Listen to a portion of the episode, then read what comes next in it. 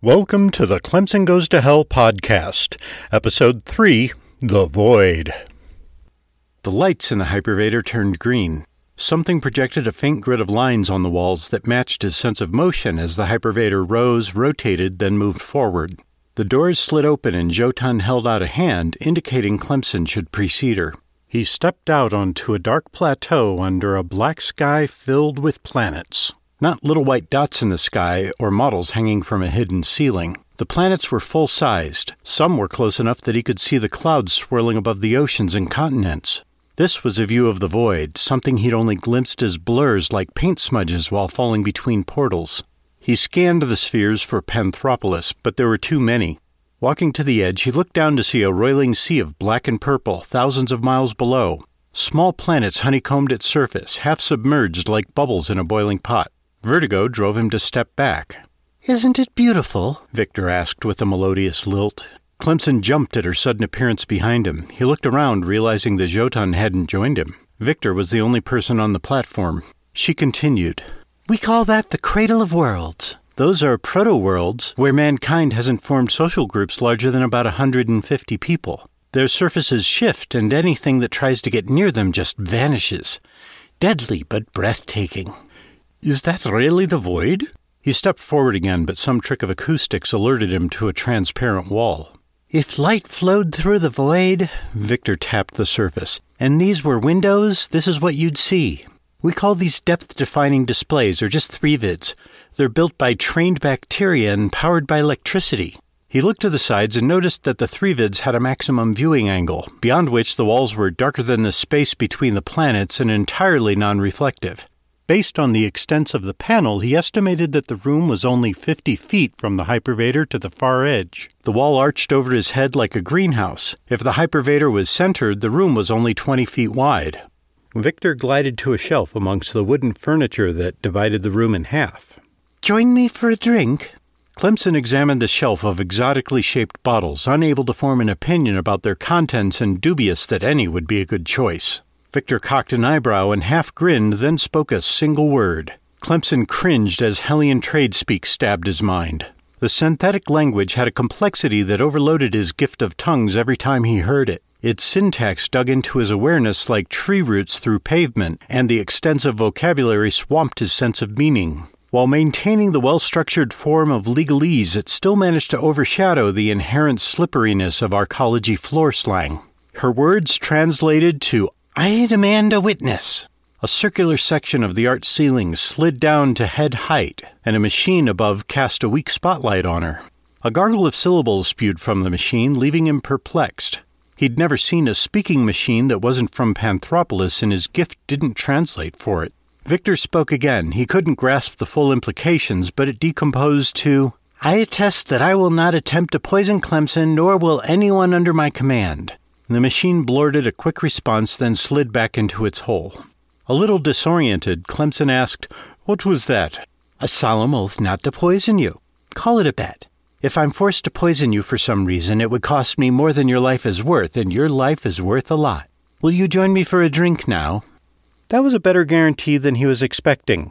If they wanted to poison him, he was pretty sure he'd already be poisoned. I'll have what you're having. I don't know what hospitality to expect from the Ravagers of Worlds. Victor rolled her eyes. That campaign always comes back to haunt us. Rest assured that the perpetrators have been dealt with quite harshly. She poured a purple liquid into a pair of cordial glasses.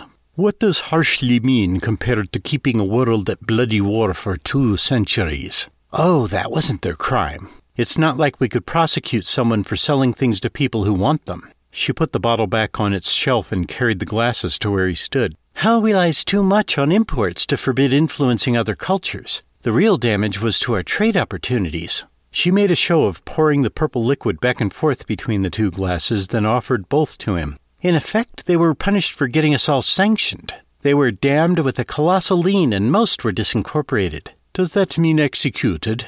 He picked one at random. Execution is a prerequisite, yes. Speaking of which, that Gladig has shown us the trail of our thieves. We should overtake them within the hour. Voxy, she called to the ceiling. Shift to abstract mode and display the impulse wake of the hecatomb. The planets shrank and drew closer, transforming into spheres with geometric patterns and pastel colors representing continents and oceans. The impenetrable blackness of the background became an impenetrable light gray. The nearest planet now looked to be a few dozen feet away. A speckled purple path extended towards the nearest planets near which a red ball pulsed. The contents of his cordial glass trickled down his throat with the smooth burn of a berry liqueur. His wonder shifted between the technology of the display and the view of the planets they provided. He noted with fascination that the room's furniture was reflected in his cordial glass, but the planets weren't.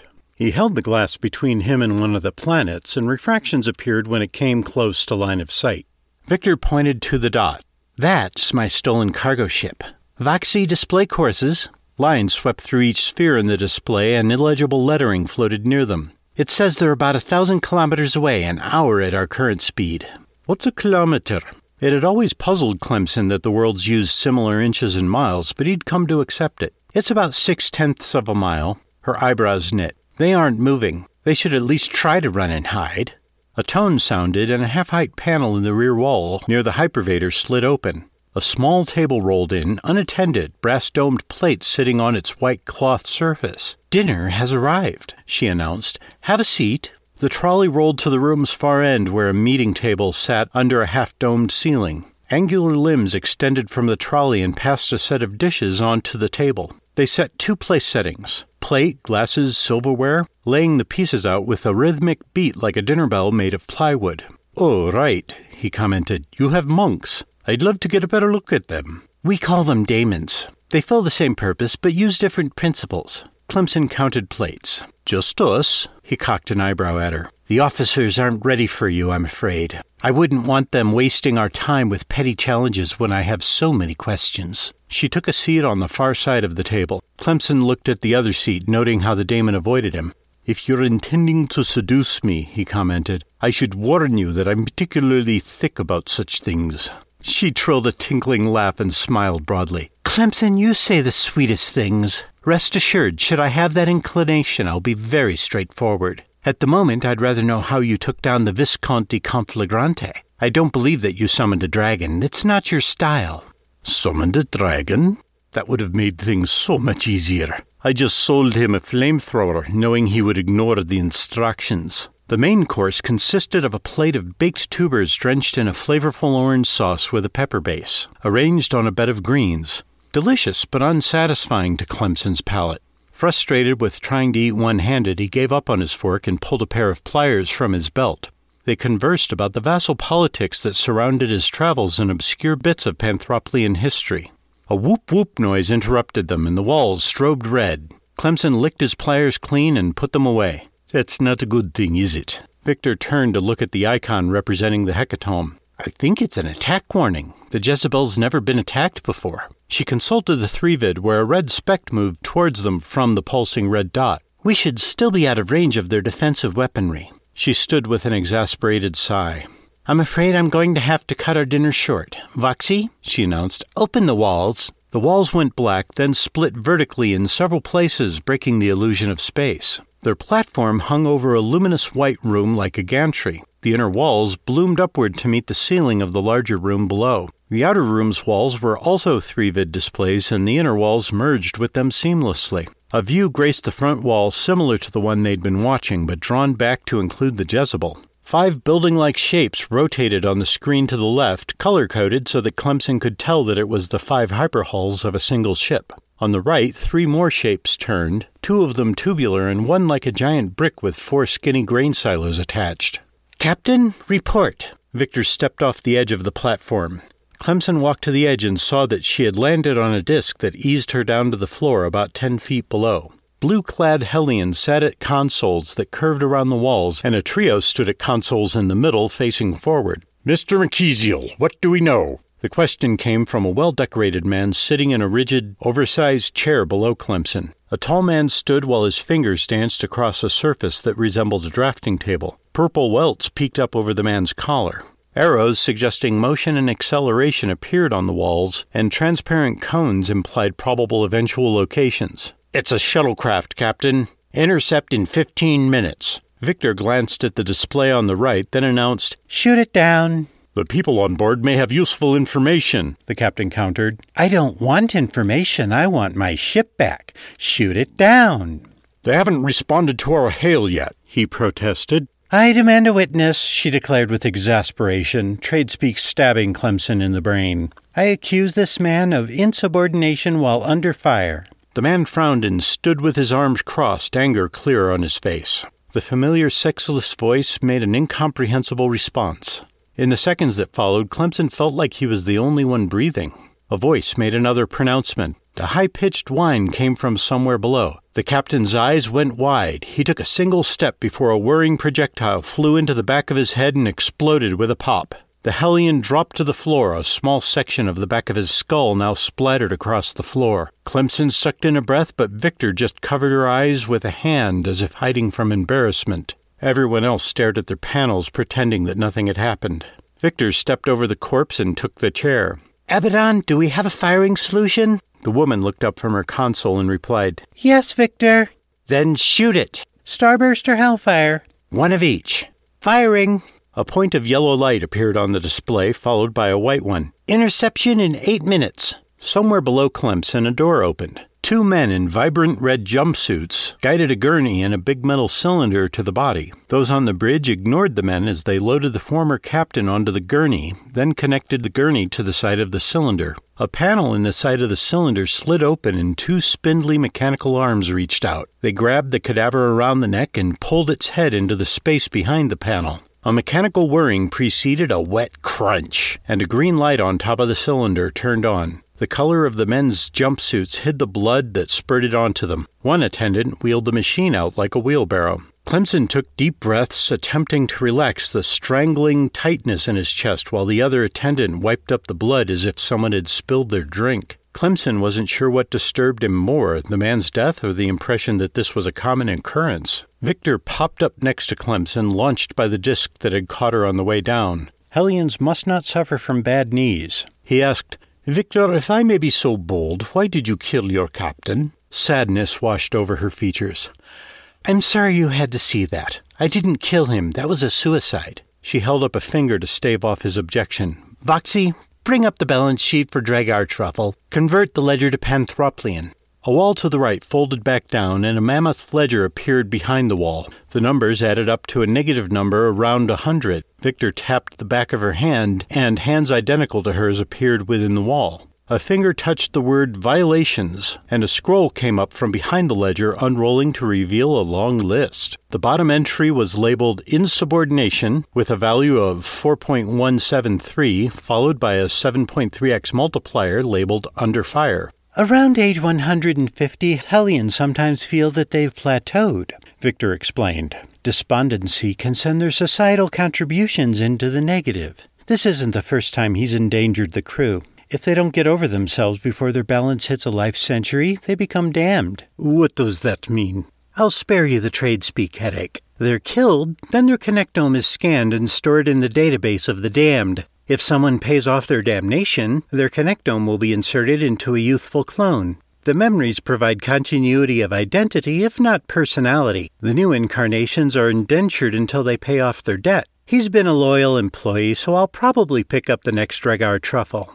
Clemson read up the list of violations. Even the dates had been translated to a Panthroplian equivalent, and Dragar Truffle had been racking up bad behavior for five years. The way he stomped on Victor's toes, he wasn't just asking for it, he was insisting on it. While he read down the list, Abaddon called up, The target isn't dodging or deploying countermeasures. Impact in five seconds. The yellow dot merged with the one representing the shuttle, and a red sphere expanded from it. Confirmed destroyed. The white dot vanished moments later. Victor, we have a problem. This came from Mr. McKeesiel. The shuttle was destroyed, but it released a phage. A phage? Down here? The concern in Victor's voice didn't reach her face. Is it a threat? The shuttle vanished on the big display on the right to be replaced by a black amorphous mass surrounded by writhing tentacles. It would be if it had been released much closer, McKeesiel responded. We'll have to go around, and it's blocking our view of the hecatomb. Adjusting course to avoid. Clemson wasn't sure who announced that, but the lines describing the Jezebel's course shifted, avoiding a purple bubble that appeared around the phage. Victor turned back to Clemson. Do you know about phages?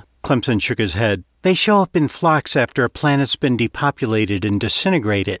Mr. McKeesiel announced. I spotted them. They've gone under the planet and are headed slowward. The projected course leads to hell. Lovely. Set an intercept course. Catch them before we get into Hellion void space. Voxy, close the walls. As the walls folded down around them, he followed her back to the sideboard. She poured herself another drink. We aren't going to catch them. I thought the Jezebel was faster. It is, but travel across time domains has an acclimation cost. If we rise too quickly, we'll die of hypothermia. While under the planet, they benefit from the planet's time stability. Her drawl somehow made even technical terms sound like a social event. They're getting a head start. By under, you mean witter, right? Yes. For some forsaken reason, while the rest of society calls it up, people on void ships call it down. Very confusing. What happens when we reach Hellion void space? That's the Void Patrol's domain. They enforce a strict no shooting policy. Even I would be tagged as an aggressor and vaporized. Could we appeal to them for help? If our objective were to have the entire cargo impounded as contraband, then that would be a good way to go. Its cargo would be filtered through the gristmills of corruption, and I have far more valuable property on that ship than you do. I'd be better off letting them pass and hunting them down on the surface. She tapped her nose with a finger theatrically, then pointed at Clemson. May I offer you a business proposition? Does it involve going to hell? Yes, but that isn't as bad as it sounds. If you ever want to see your mule again, you're going to have to help us look. I know you can see thaumaturgy in use, and that may be crucial. The obstacle is that you'd have to sign yourself into a period of indentured servitude. Clemson mulled over that. How long a period? Is this one of those scams where the company store owns your soul? No. Captive consumers make for a poor economy. I guarantee that lack of funding won't be what keeps you on the planet. Voxy, please display a view from my penthouse. The tactical display faded to be replaced by a breathtaking cityscape. Elegant spires of glass and steel rose over a carpet of skyscrapers. Multicolored ground vehicles crawled along gray ribbons bordered by strips of vegetation. A sprinkling of flying craft flew around transparent walkways that reached between towers. This is Malabos, capital city of hell, and home to 30 million people. Voxy, do the tour. The image shifted to a field of well manicured grass speckled with trees. Spires peeked over the trees that surrounded the field. Couples in groups sat on blankets or benches, threw balls around, or jogged on a track. Hell is the word for earth in our language. Why so many people use it as a pejorative is a matter of deep philosophy, but it all comes from people who have never spent time there. The blatant sales job annoyed Clemson, but he let it slide, giving Victor room to make mistakes. The scene changed to a view of a sporting event in a colossal stadium. Men and women wearing two colors chased a ball around. Tens of thousands in the stands, representing a wide range of skin tones and body types, stood and cheered as the ball was kicked across the field. Our world is made of people like any other. Continuous immigration has allowed us to absorb a rich culture. The view shifted again, now revealing a semicircular room full of desks that faced a podium. A crimson faced man spoke to a prim audience. Our democratically elected representatives preside over the operation of government, providing the economy with a stable foundation. The image now split, displaying massive metal ships being unloaded on the left and a colorful multi level shopping structure on the right. A heavy question, Clemson interrupted. Where are the children? Victor stopped, confusion and concern clouding her flawless complexion. Children? she asked, as if she didn't understand the word, but then added, You don't know? She was playing games and Clemson didn't appreciate it. Know what? Her expression shifted to one of sympathy. Hell has no children. We've been sterile for 2,000 years. Anybody who's ever gone over the cusp or traveled the void is sterile. She paused, sadness filling her eyes. Clemson couldn't tell if she was putting on a show, as are the children of the gifts. She walked over to a bookcase near the sideboard. Now I know you're lying. I've had children since I left Panthropolis. You might want to sit down. She handed him a book with Panthropolian print on the cover. The Chronicles of Clemson Murawo Shoaza, the Builder, Book 2. He scanned the opening sentences while Victor continued. The paternity tests are in Appendix 6. Julius turned out to be the son of Marius Deragenus, a foot soldier in your third regiment. Valesco was easier to determine, being the spawn of General Grazianus, who killed Deragenus about a year before Valesco's birth.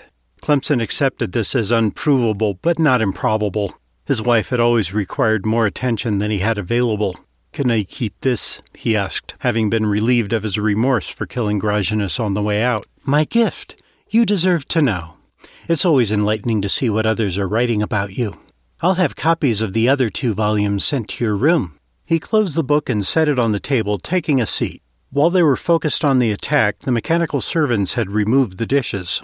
Victor took the seat across from him and stayed quiet as the walls shifted from a concert venue featuring a string quartet to an amusement park with dangerous looking rides.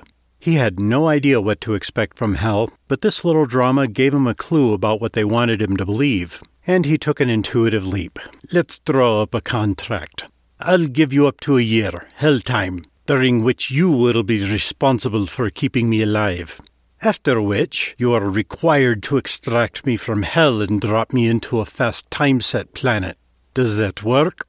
I can't guarantee your safety if you get heavy handed, but otherwise it's amenable. Voxy, bring up the contract modules playset. We need to build a relationship. End episode 3. Hi again, Rob here. I'd like to do a shout out to all 15 of my listeners. Apparently, at some point last week, I was number one science fiction podcast in Norway. So, hi, Norway. I have no idea what that means, but it's very entertaining. Again, thanks for listening. Catch you next week.